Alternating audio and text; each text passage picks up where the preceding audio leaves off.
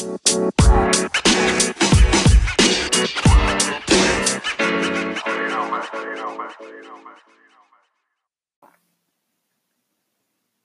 and welcome to another episode of the Transformations with Jane podcast.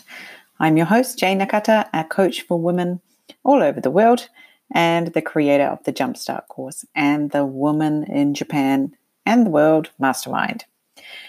So I hope you're all doing well as we get to towards the end of the first month of 2020. Hasn't it just flown by? It's been quite amazing, actually, how fast it's gone.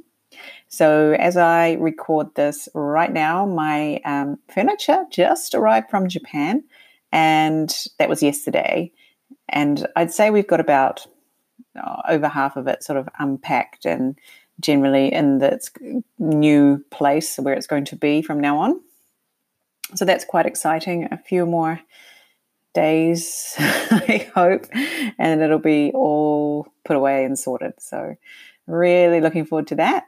And yeah, it feels a little bit more like home now. We have our own beds and we have enough knives and forks and pots and pans and all that stuff that we've been um, existing with just the bare minimum for the last two months. And now, and I've also noticed actually, I have a lot of stuff I cannot remember why I decided I needed to bring it. So I've created two boxes in my, oh, well, so far, two boxes of stuff that is the why on earth did I bring this box?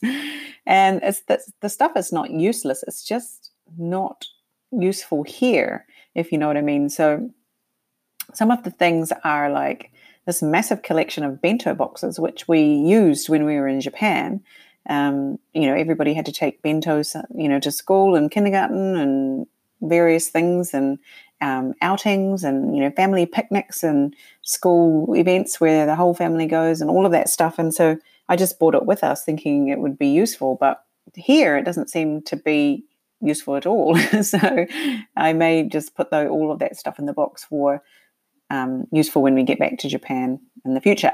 Other things are just yeah, like why do I need like 10 hand towels? Like, you know how people give you in Japan, especially people give you these beautiful little square hand towels that you are supposed to carry around with you and you um, use them, you know, to mop up extra sweat in the summer if you need to, or um, you know, when after you've washed your hands, generally in Japan, there's no, um, there's often no dryers or paper towels, so you use your own handkerchief hand towel thing that you've brought with you.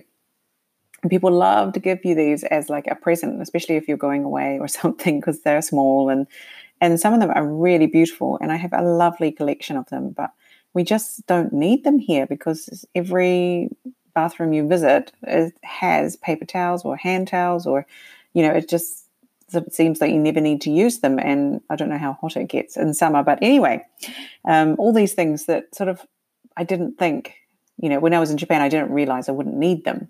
Another thing that we found is clothing. Like we thought, you know, oh, we're going to, um, you know, live in a Nordic country. It's going to be so cold, and we're going to need all these sweaters, and we're going to need all these big warm clothes and things. But the thing is, yes, you do need warm clothes, like your outer layer, um, as in like warm boots and a big warm long jacket and hats and scarves and all of that. But underneath, you can be wearing a t shirt, you know, because wherever it is that you're going to is going to be plenty warm enough. And so I like often walk past um, a university to take my kids to school, and you look in the window and you see all the students in there just wearing t shirts, even though it's like minus one outside and it feels like minus five. But inside is, you know, it's so comfortable and warm. And so we've got all these warm, thick pajamas that you would need in Japan because, you know, houses can be freezing cold in Japan, uh, but not here. Like everything is just so warm and like I've been sleeping in a t-shirt and a pair of summer, like in my summer pajamas almost, you know. So we have all these things that we're not using, which I, yeah, I'm going to have to put in the box for when we get back to Japan as well. So yeah, it's been very interesting opening up all our stuff and realizing that, you know, some of it is not actually useful here. Anyway, uh, moving on. So today we have um, a lovely interview with Jody Harris. Now, she is the woman behind World Tree Coaching. And I first sort of started following Jody about, or at least maybe over a year ago, maybe nearly two years ago. Um, I noticed her pop up on Instagram, and at the time she was also living in Japan. And I really like what she had to say about you know mindfulness and um, and how she helps expats who are transitioning from you know one country to another, or maybe it's their first transition. Um, she helps people to thrive and overcome the challenges in their lives. So um, she's an amazingly talented and very well qualified coach. She's done so many things and she's lived in some amazing countries as well, like all over the world. And so in this episode, you get to hear a little bit of what it's like to live in Madagascar because I had to ask that. That's one of the places she's lived. Um, so she's originally from the United States and she has lived in Spain, Japan twice, Northern Ireland, the Dominican Republic, Madagascar, and she's now in Belgium, which is actually fairly close to um, where I am in Gothenburg, Sweden. So I had a really lovely time speaking to Jody today. I hope you will enjoy the episode.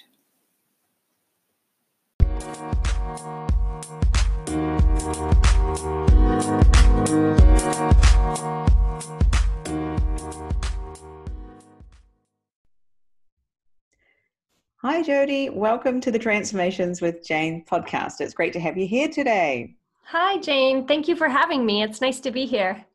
Yeah, and thank you so much. We've had a little bit of trouble getting Jody on the show. We've had to reschedule thanks to major drilling noises happening in my apartment and making it like impossible to record. So thank you so much for um, making time twice for for this recording to happen. Absolutely, yeah, yeah sure. it's been a been a long time coming. So for those listeners who do not know you, please um, introduce yourself a little bit. Yeah. Um, my name is Jody Harris. Um, I am originally from uh, Texas in the United States, from a small town right outside of Austin. And I live in Belgium now with my husband and our three children.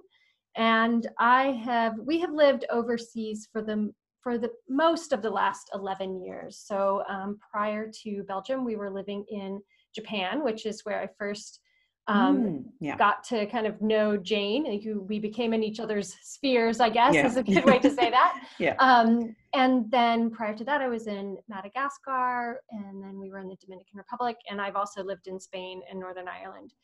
And wow. I am yeah. a coach and mindfulness teacher, and I support individuals living cross culturally with programs in um, mindfulness and cross cultural adaptation.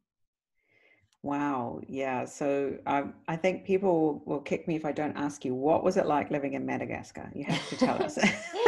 it's the funniest thing because if you live in Madagascar and you ever say you've lived in Madagascar, everyone asks, yeah. Whoa, what was it like to live in Madagascar? Um, so, in many ways, it was probably what people think it was. It's very uh, remote and incredible incredibly unique. There is nowhere else like it on earth for both um, reasons that you know we could say like kind of positive reasons in that the people are amazing it is beautiful the biodiversity i mean it's just incredibly unique. And for reasons that are challenging it's an exceedingly poor country. I think it, during the time that we were there from 2012 to 2014 it was considered the third poorest country on earth Oh my goodness, um, really? Yeah, mm. yeah. So um, people live in levels of extreme poverty, and particularly outside the capital, Antananarivo. They're really, it's you know, it's a it's a country, it's an island, it's a country the size of Texas, so it's quite big, about the size of size of like Spain and Portugal together. And um, you know, outside of the capital, it's very difficult to access services, anything from gas to education to healthcare. So it's not a place without its challenges, but it was a wonderful place for us to be when our children were the ages they were. So when we moved, they were um, six, four, and then my daughter was two months old. Oh my goodness. wow. Yeah. Yeah. It was yeah. It was interesting. And, and that must have been a, yeah like a huge well you said it was a, a, happy time where there's some there must have been some like serious patience challenging situations with all the things like services and you know like getting your gas hooked up and yeah yeah an internet connection and right yes internet was definitely a challenge at the time. They had um, you know in the year before we went they were laying a like a fiber optic cable from mainland Africa out to Madagascar, like under the sea or whatever. But um, so internet was practically non-existent before. It wasn't non-existent before we got there, but very, very slow. And and still, when we were there, there are funny things like if we wanted to watch a show on Saturday night, we could start uploading the stream on Monday. by Saturday, we hopefully watch the show. Oh my um, god! Um, so there were challenges like that, but um, wow. you know, we're we were fortunate, of course, that you know we don't um, we didn't have to deal with a lot of the you know shrug. Anywhere you live right there are challenges and you just kind of figure them out and and some of the ones are not as hard as you think they're going to be and other ones are much more much much more difficult. So you know it's just kind of finding our way mm. building our community and getting connected. Yeah. So um you know like the transitioning period for um, expats, which you know a lot of us go through. I've just been through it. Um, you've yeah. just been through it again, not recently, uh, uh not yeah. so long ago, um, and sort of yeah, like comparing one country to another it never goes well really when you try mm. and do that does it no. you just have to um, accept where you are and how things work there and make mm-hmm. that somehow work for you because it, yeah even, even being in a country like sweden um, has been extremely challenging for us coming from Japan, where things happen, you know, and they happen like clockwork.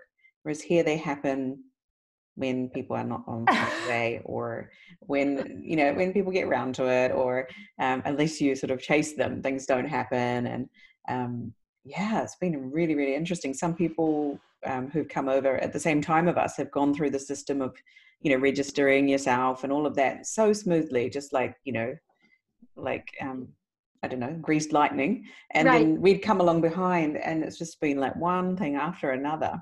Right. And like, you know, this is missing and no, you haven't filled that out properly. And yes, we have, but okay, um, we'll do it again. um, all these sorts of things pop up. And um, it's, yeah, it's just like, what next? right, right. Absolutely. Yeah, it's, it's so true. And every place, I mean, you're right that you really can't, expect i mean it seems so obvious right? You can't expect each country you move to to be the same.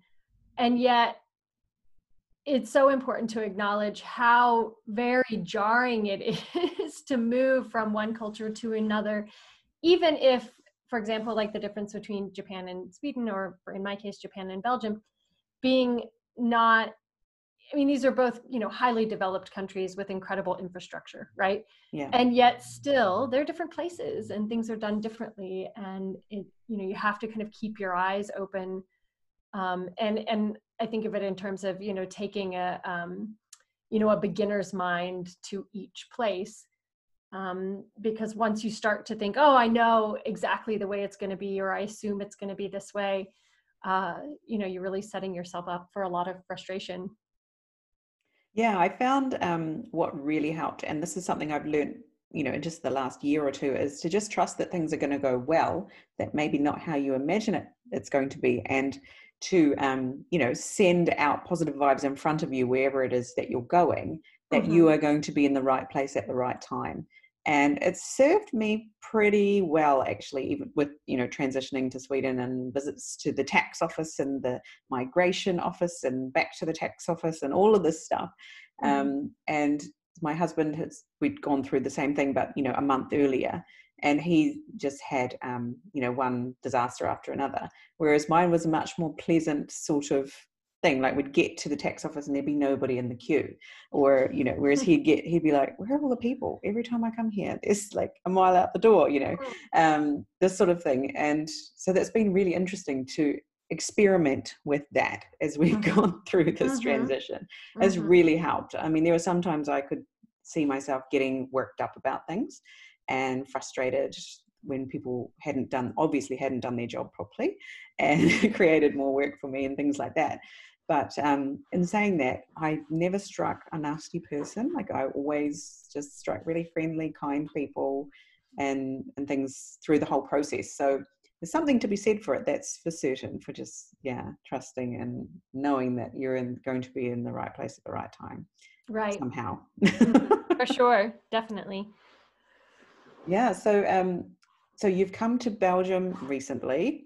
Uh huh. We arrived in August in August. And how do you feel now? Like this is your how how many moves are you? Like, oh, how many moves? Oh my yeah. gosh! Uh, I yeah, I mean, I'm like I'm hitting like in the 20s here. yeah, uh, yeah, exactly. Yeah, actually, my husband and I just had our 20th wedding anniversary, and I actually we calculated um, how many times we've moved because our first move like we were not married when we moved to Japan the first time. That was in 1999. Um, and then we got married while we were there. So our first move together as a couple was internationally.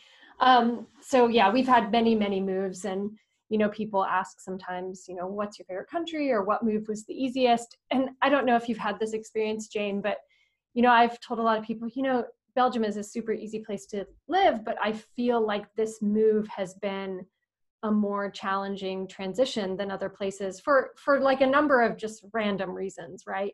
Um you know like the things like the tax office you know just things where you're like oh my gosh is this really still happening? You know?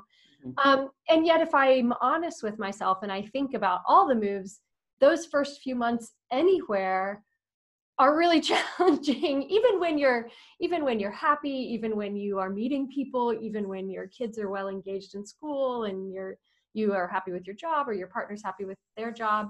Um, but at the same time it's always this process of kind of you know finding your footing and, and feeling um, that there are days that are more challenging and that there are days that are a little less overwhelming. Yeah so how long do you usually find it takes till you're like ah oh, i'm i'm okay now or i'm here or i'm I'm settled mm. officially. Yeah, like is there a, a magic number? Oh gosh, you know, I often find that's such a it, that's such an interesting question, and I think that usually you in my experience that for the first six months there's kind of these like up and down up and down up and down up and down and then at around six months um, there's a like oh my gosh, like, okay, everything's really getting to me. In my case, oddly, six months, I think it's because of the cycle of when we move, but six months usually falls in like January or February. And I'm like, oh, it's, right. you know, dark and cold, except in Madagascar, it was wow. Madagascar was summer, but still, you know, like it was kind of a, you know, so there's kind of that six month hump. And then I find that once you, at least in my experience, once I'm kind of over the six month hump, then I'm like, okay, I'm home.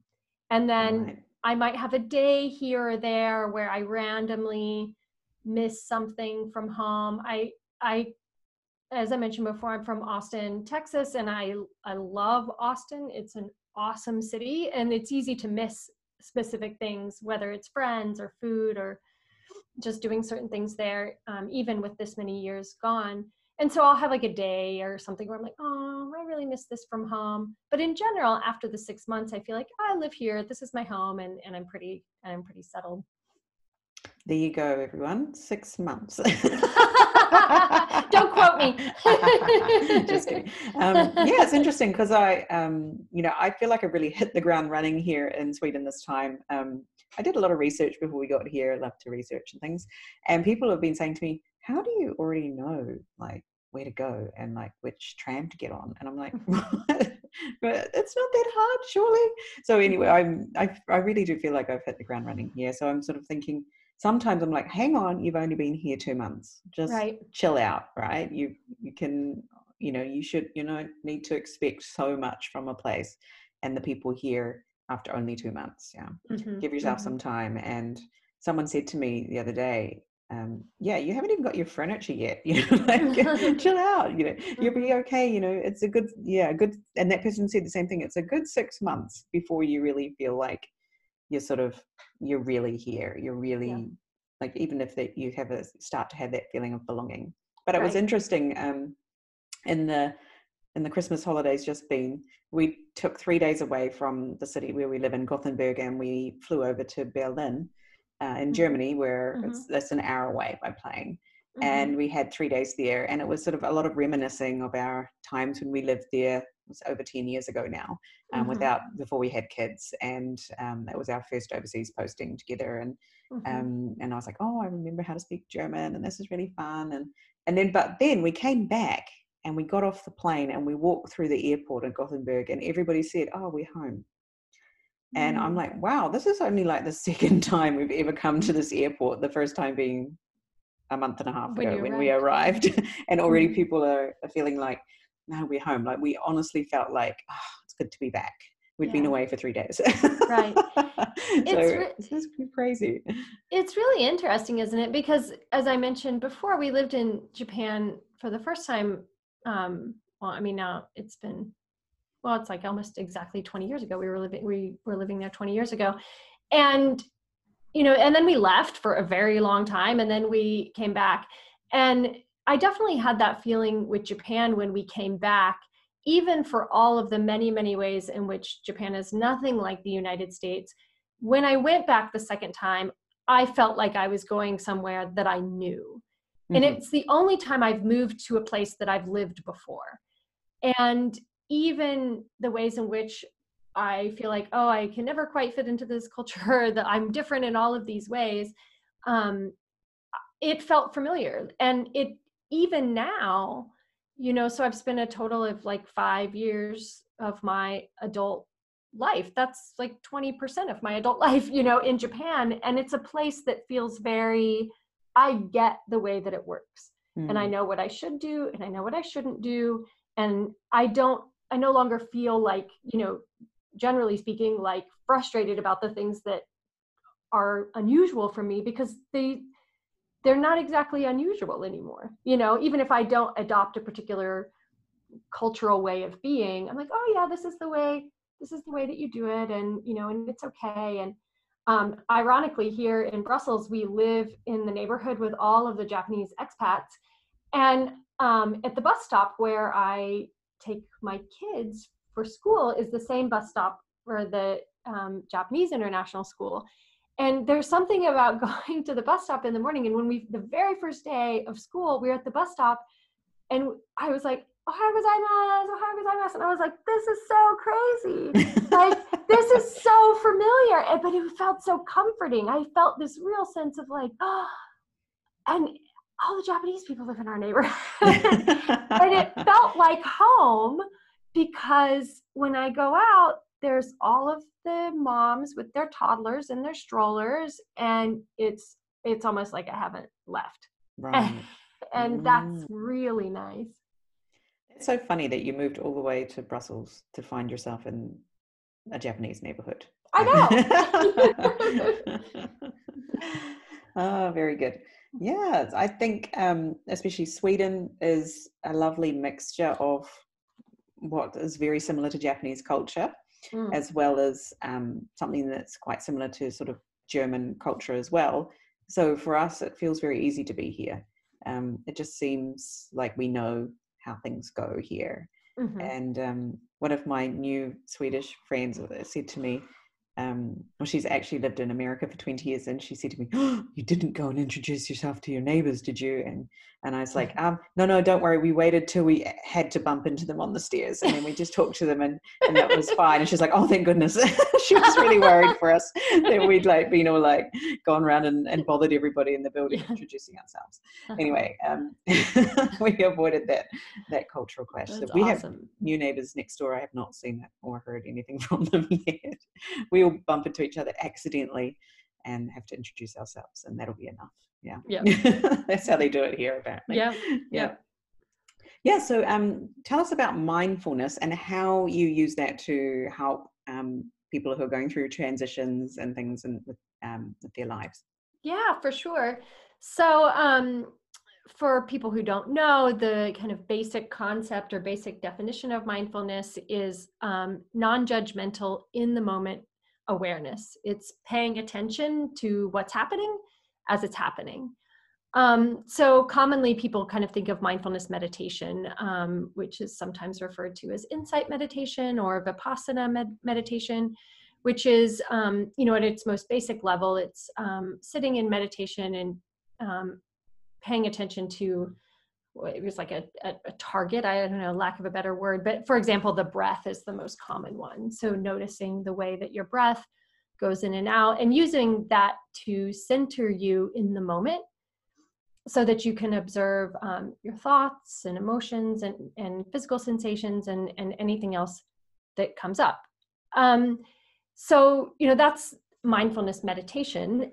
The work that I do primarily focuses on um, what we might think of as um, like everyday or informal mindfulness practices, which is teaching people the um, a way in which to make those observations, like to see thoughts, emotions, physical sensations, things that come up um, in their everyday life, so that they can um, recognize that whatever it is that's coming up um, and get some you know kind of see it clearly and acknowledge it so that they have um, the ability to make decisions that are in line with their values and, and their vision of who they want to be in the world. So sometimes I, my clients are practicing meditation as part of deepening that practice of mindfulness yet I don't in my practice um, as of yet, um, although I'm doing some training to add this, I, I don't in my practice as of yet focus highly on the practice of meditation itself. We use that as a tool. Um, I'm primarily helping my clients look at how they can apply mindfulness in situations that come up in their kind of around the world living, whether it's adjusting to culture or communicating across um, intercultural boundaries or or really just dealing with the the stress of being outside of a place that's familiar mm. yeah because quite often like when you're feeling that stress you can't go and meditate like you have to something right then right yeah is, right you know, when right. you're in the tax office you cannot just start meditating but you can be yeah. mindful you can do mindfulness um, exactly in that moment can't you yeah mm. yeah that's it's it's yeah i've found it very very useful to yeah notice things and be aware and yeah be more mindful of how i'm acting and why i'm letting myself be triggered by things. Right. um yeah so um yeah. Yeah. Yeah i tend to um look at what i call within the particular framework that i work in. I work within a framework um, primarily um, within a framework called personal leadership and it's a uh, mindfulness based cross cultural communication and leadership framework. And within that context, um, I talk to my clients about um, looking at mindfulness from a place of what I call the three R's. So the first level kind of of mindfulness is our ability to recognize that something's up. So if you're in the long line at the tax office, you know, just the first level is noticing like I'm I'm getting agitated or whatever. Yeah. um, and then the second R is reflect. So that's practicing being in that space so that you can you can see what's happening, naming the emotions, naming the thoughts, um, paying attention to the physical sensations that are happening in your body. And then the third R is right action. And this is what I think is a really important um, component for globally mobile people is that so if you observe these things and, and you don't do anything in your life to shift your behaviors or to shift the way in which you engage then you just kind of stay stuck where you are. But that right action is okay I, ha- I have a choice here. I can get angry at the person that i'm having trouble communicating with and i can blame them or i can choose to take a deep breath and, and try again for example. Yeah um, have you seen frozen 2 no, I haven't yet. Oh, okay. Well, I won't ruin it for you, but there is something in there in Frozen 2 that is very much about what you just said. And oh, I've been cool. using it. Um, it's called What's the Next Right Step, basically. Ah. Um, because they don't, like, there's a big drama happening and they don't know what to do when your whole world is falling down around you. Mm-hmm. um, what's the next right step? And that's what that's all you can do isn't it right? You can just yeah. take the next right step. So yeah i love that yeah. Oh cool oh i'll have to check it out. I haven't seen the movie yet so well, yeah um, i mean i have an eight year old so i had to go. Yeah um, i do too but we but it's mostly in french here so i need to find it in english so that's okay yeah here in sweden they have a lot of um, subtitled movies which is a nice change from japan yeah, where nice. you it's difficult to find them so yeah um, we've already seen that movie um, as soon as it came out here. And um, yeah, I enjoyed it a lot actually for the sort of deeper messages that my kids obviously didn't get. Yeah. Mm, um, and, and things. And we talked a little bit about that together with the kids like you know when you don't know what to do eh, why don't you just choose what's the next right thing to do and then mm. you'll you'll know what's the next right thing to do after that mm. yeah and that's lovely that was yeah really nice yeah, um, and some really catchy songs in there that will drive you nuts as well. Which are currently driving me nuts while the kids are playing them. But anyway, that's got to be expected from um, a Disney when a Disney movie comes out. Yeah, right? I mean, we just phased out "Do You Want to Build a Snowman?" So right exactly. from the last movie. And I have to say, Olaf is very good in this one. He's oh, very oh, nice. funny. He's one of my favorite things. Okay, enough reviews of Frozen 2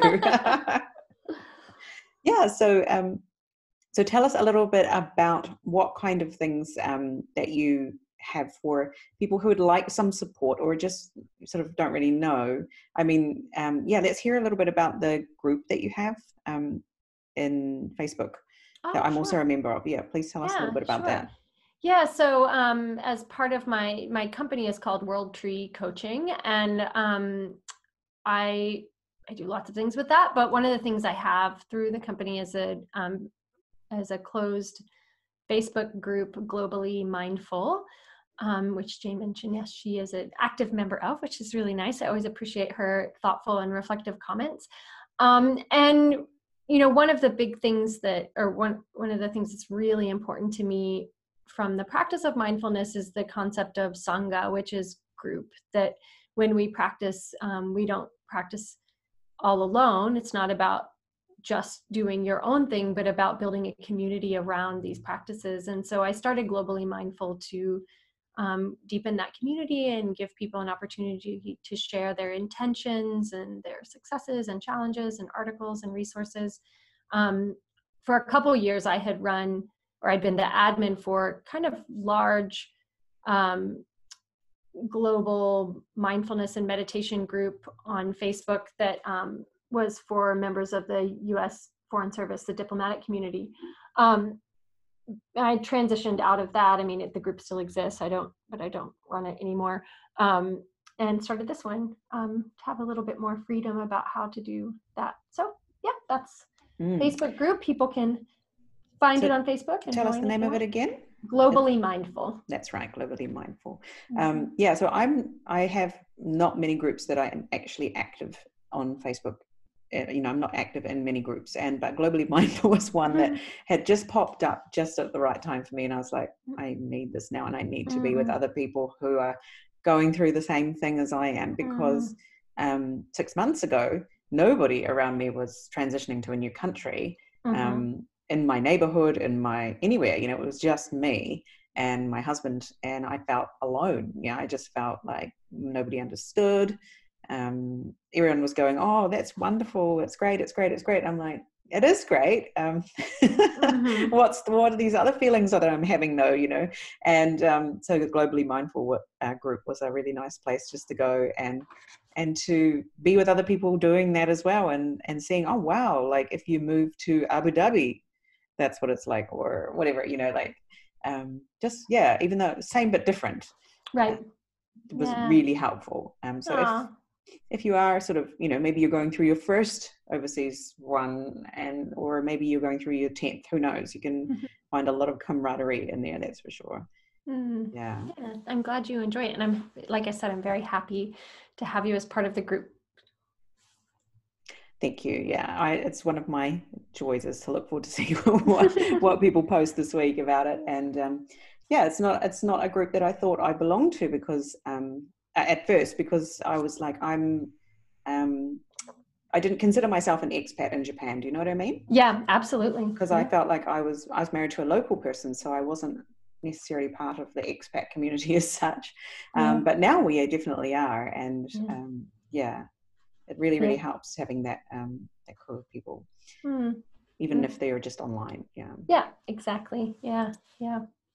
So, um, one of the questions I'd like to ask people who come on this podcast is if you could go back and talk to yourself, you know, five years, 10 years, 20 years ago, what advice would you give a younger version of you? Hmm. Not to say that you've done anything wrong, but um, or you know you'd make different choices or so what my last guest said mm-hmm. don't drink so much but they drink so much tequila um, that's always going to be good yeah advice. probably we all yeah well probably we all have a little bit of that one yeah. yeah. so um but you know is there something yeah that you mm. any advice you would give a younger version of yourself mm. yeah you know uh i think that it's so funny because i I have advice for my younger self. And then I also really am one of those people that believes we have the path that we have with the challenges we have so that, you know, we, we, and we end up where we're supposed to be in a lot of ways.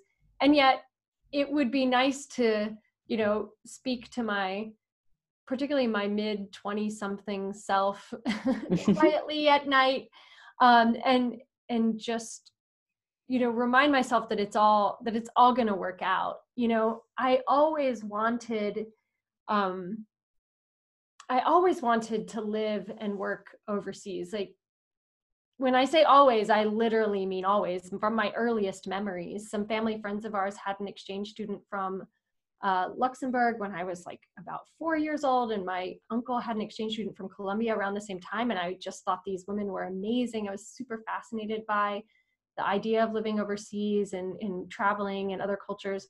Um, and and yeah i definitely think that um, you know and, and my you know i met my husband in my early 20s and he wanted to do the same thing but i think that there was definitely a time where we were like is this all really going to work out the way we we want it to you know that we will be able to live and work overseas and raise our children you know having a broader perspective on the world than than we had growing up. Um, and i think sometimes that really it stressed me out to think about like that that existed and that i couldn't quite you know find a way to make it happen. And um you know i think that i could tell myself like you know don't worry it'll you'll end up where you're going to end up you know wherever that would have been. In this case of course where we wanted it to be. But that would be a nice reminder and to not take things so I, I spent I think a lot of my 20s feeling very like uh overworked and stressed chasing mm-hmm. i'm not sure what but i don't know it's kind of i don't know if this is a br- too broad of a generalization at least in my case and i feel this is true with a lot of my friends is like that's like your 20s and then your 30s is like you know trying to keep your head above water if you're having children and then at least in my case and the conversations i've had with a lot of my friends now in my 40s i'm like okay all right. Now we're ready for this. Yeah exactly. I think i survived. I think i survived and and and now let's drink less wine and and kind of get down to business.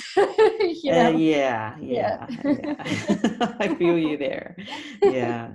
Mm, yeah definitely the and you know um and we can also like your advice to your younger self also works for our current selves doesn't it like mm-hmm. everything's going to work out right it's going to yeah. be fine yeah. better than you could probably imagine yeah, um, yeah. generally yeah, mm-hmm. Mm-hmm. definitely and it's interesting how when you're trying to make it work it wasn't working and then somehow it worked out yeah yeah yeah i think a lot of times i mean and this goes back to the mindfulness a lot of times we're so much in that place of um, kind of grasping and striving for something that we think we want that we fail to see the open windows for the things that are really the best for us in, in a particular moment in our lives. Um, definitely. Yeah, definitely. Definitely. Mm. Mm-hmm. What, do, what do we know about what we actually need? And, you know, like often right. it's like, I wanted this and then but I got this and that was actually way better. Yeah. yeah. What did I know about yeah. what was good for me or what you know what was the best for me no yeah mm-hmm, exactly mm-hmm. Mm-hmm. Um, this is a shining example of this is when i you know my younger self wanted to be a foreign diplomat And so, um, as a New Zealand girl, I knew I had to go to a certain university and graduate with a law degree. And when I got there to start my law degree, realized I hated law. Ah. You know, like this was just not me. And then I didn't even really know that being a diplomat involved a lot of being sort of, you know, involved in conflict and yeah. you know like like resolution of conflict and i don't actually like conflict you know it's mm. not something i naturally um you know conflict resolution is not my strong point perhaps you know mm-hmm. like it's mm-hmm. one of my my least liked things yeah um mm-hmm. so completely unsuited to what i had always dreamed of right however um the yeah the universe had another path for me which actually in the end has led me to what i really was probably aiming for, which was this uh, cultural understanding and um, helping pe- people to understand each other through you know sharing cultures and things so here i am yeah. podcasting you know um, yeah. it's just one thing um, right. but definitely a lot of the work that i did in japan was um, bringing you know new zealand and japan closer together bringing um, other you know local nationalities closer together with the Japanese people where we were living. And I was like, this is what I was supposed to be doing, not like, you know, stopping two um, countries from shooting rockets at each other, you know, right. like, you know, no more so ground, crazy. ground roots level. Yeah. this is so funny because um, I, a complete flip side of that is when my husband and I were both in graduate school, I have a master's in social work and I focused on um, conflict studies and my husband has a master's in journalism and had the, and, and had the same concentration. And, um, we both did some of our graduate work in Northern Ireland and and and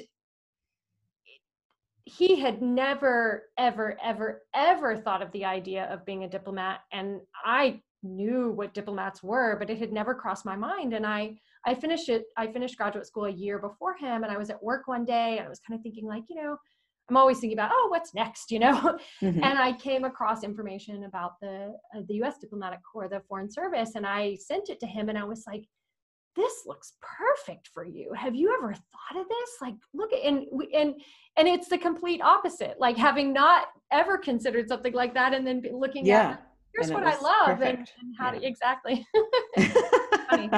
yeah Hmm. And, um, you know, so I was wondering where did my, you know, 18, 16, 18 year old self get this notion that I should be a foreign diplomat from? Like, I'm not sure where I picked that up, but um, luckily it didn't take me too long to figure out that that was not my best yeah. course of action. Yeah. So, yeah. anyway, here we are. And yeah, interesting. Oh, that's such a funny story. Yeah. Wow. All right. um, yeah, I never never imagined that. Yeah, like I always just thought people would always wanted to be one of a diplomat like me. oh, very good. So now you're in um, in Brussels. What is going to happen? Well, no, not what is going to happen. What would you like to achieve while you're in this posting in this country? Is there something particular that you'd like to? You to know, do?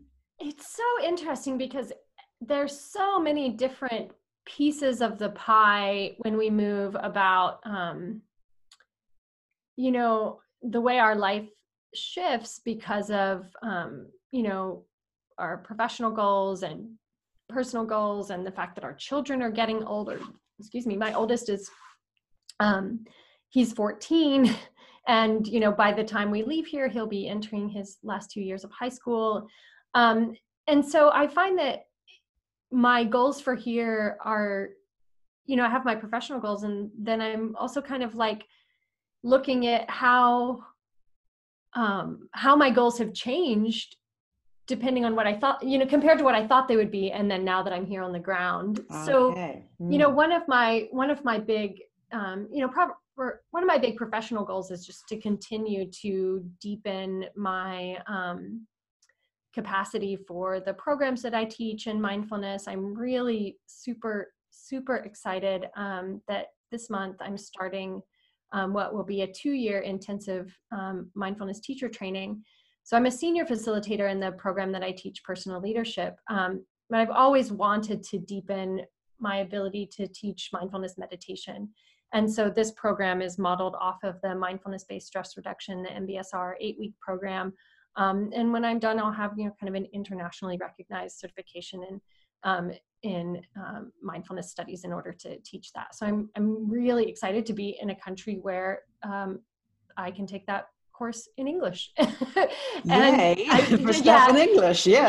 yeah, it's just like super, super exciting. So that's one goal is to really use, take advantage of being here in a place where those sorts of programs exist and in a language that I understand. Um, and to really grow the work that World Tree is doing in the area of mindfulness. To me, that's it's it's a calling. I feel it's such a merging of the, you know, I was a teacher and then I was a clinical social worker providing therapy to undocumented immigrants. And then, you know, I moved into doing this coaching and mindfulness training. And this is such, and then of course in graduate school, I studied conflict resolution. So this is such a, a merging of all of my different focus areas. And it feels this, I feel very much this sense of like, oh, this is what I'm supposed to be doing.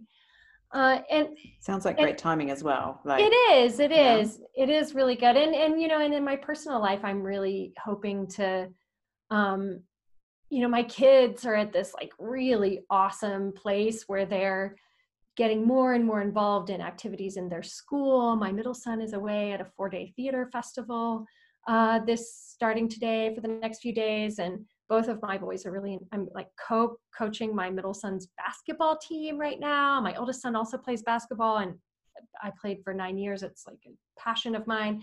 Um, and and then my daughter is really you know she's getting older and she's in grade two and you know like really having the experience of not sur- surviving with them in a foreign country, but really thriving and living mm. with them in a mm. foreign country. Because sometimes when they're small and you're in a place that's unfamiliar, it's just yeah. like, oh, keeping your head above water.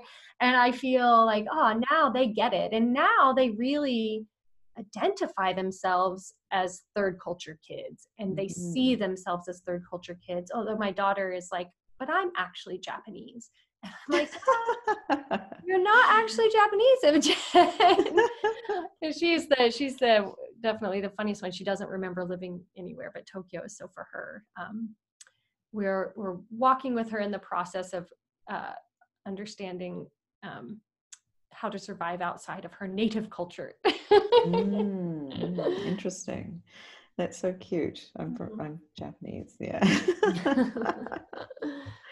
Yeah, I like that. Um, you know, thriving, not just surviving, and you know, wherever you are um, in the world. Yeah, mm-hmm. and that's something I've really sort of um, because we are you know, like you only here for a certain amount of time before we'll be moving back to Japan as well.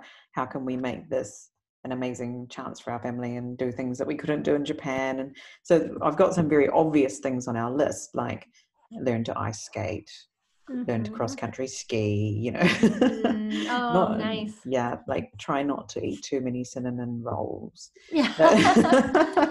um, seem that's like the national food of oh, Sweden oh, is yum. cinnamon rolls. I kid mm-hmm. you not. Yeah, um, they're amazing. Yeah, and various variations of the cinnamon roll. Sounds delicious. And yeah, so um, yeah, it's great to have those goals. But yeah, I love your goal for yourself. Well, not your goal, but that the course that you put yourself onto um, that you'll be doing a is pretty much going to be while you're in Brussels, isn't it? This course. Yeah. So yeah, yeah, yeah. Um, that's very very exciting. Mm-hmm, yeah. Mm-hmm. Well, thank you so much for coming along today. So before you go, please uh, tell us how people can get in touch with you if they'd like to take part in your group or if um, you have any uh, courses that are coming up that people can join. Yeah, for sure. I'd love to. Um, so my company is called World Tree Coaching, and you can find um, all about me and my information at worldtreecoaching.com or on Facebook um, and Instagram, both at World Tree Coaching. And I have um, three programs right now that I'm really excited. And of course, also if you go to the World Tree Coaching Facebook page, you can find the information about Globally Mindful as well.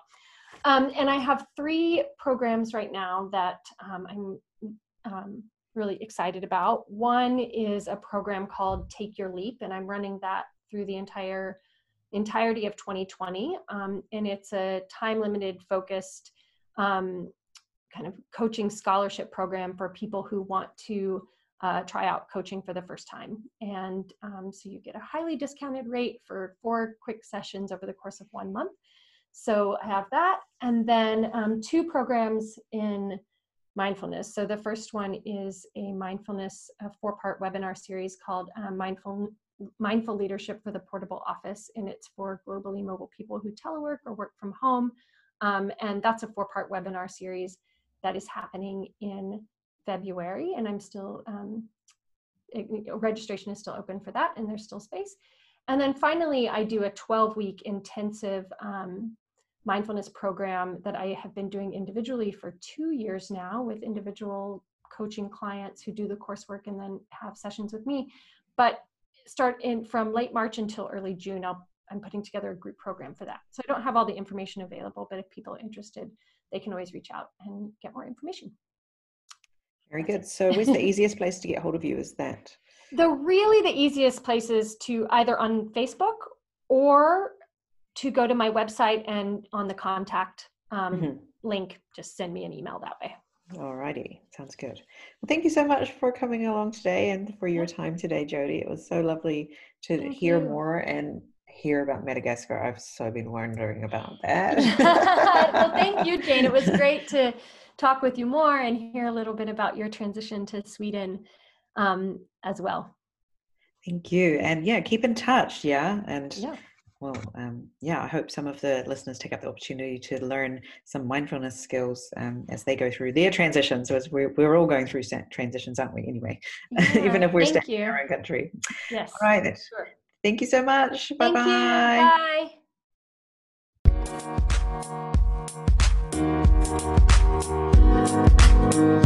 Bye.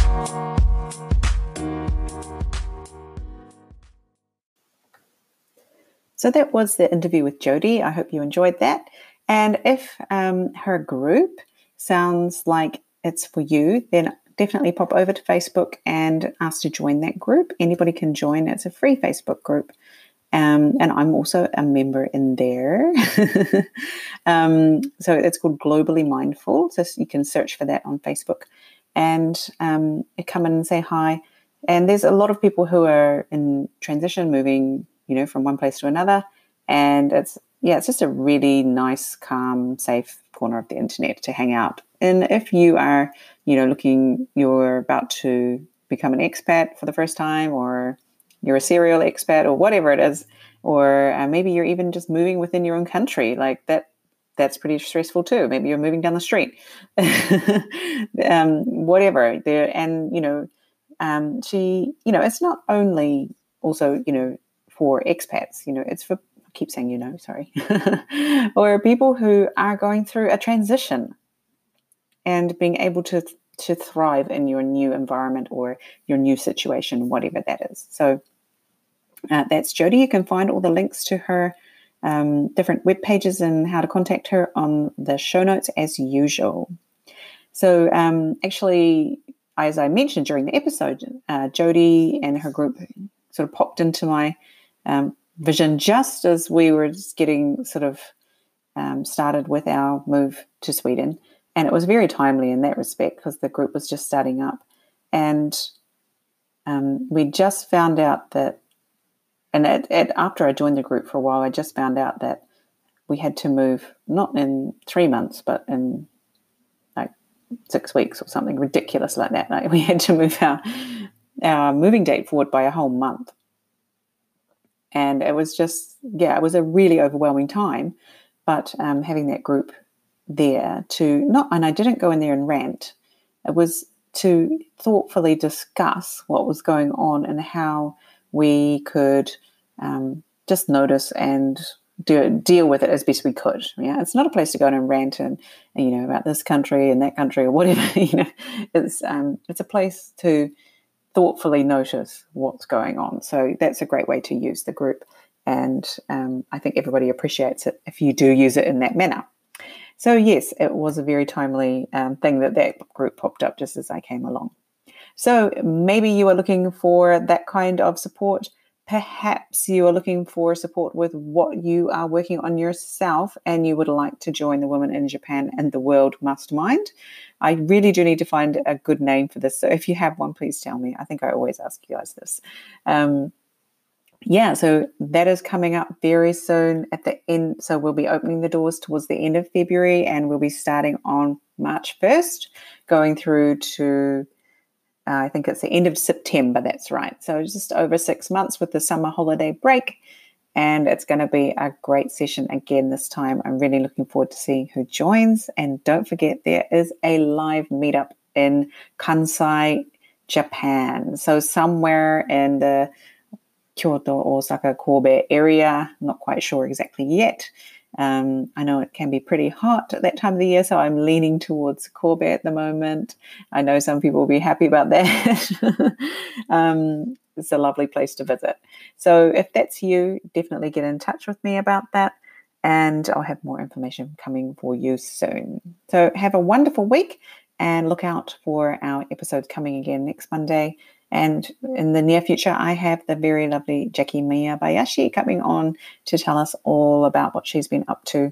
And we can learn a lot from her about pivoting and online stores and all sorts of things. So be prepared for two New Zealanders to get really New Zealandery on this podcast. okay, have a good week. See you. Bye.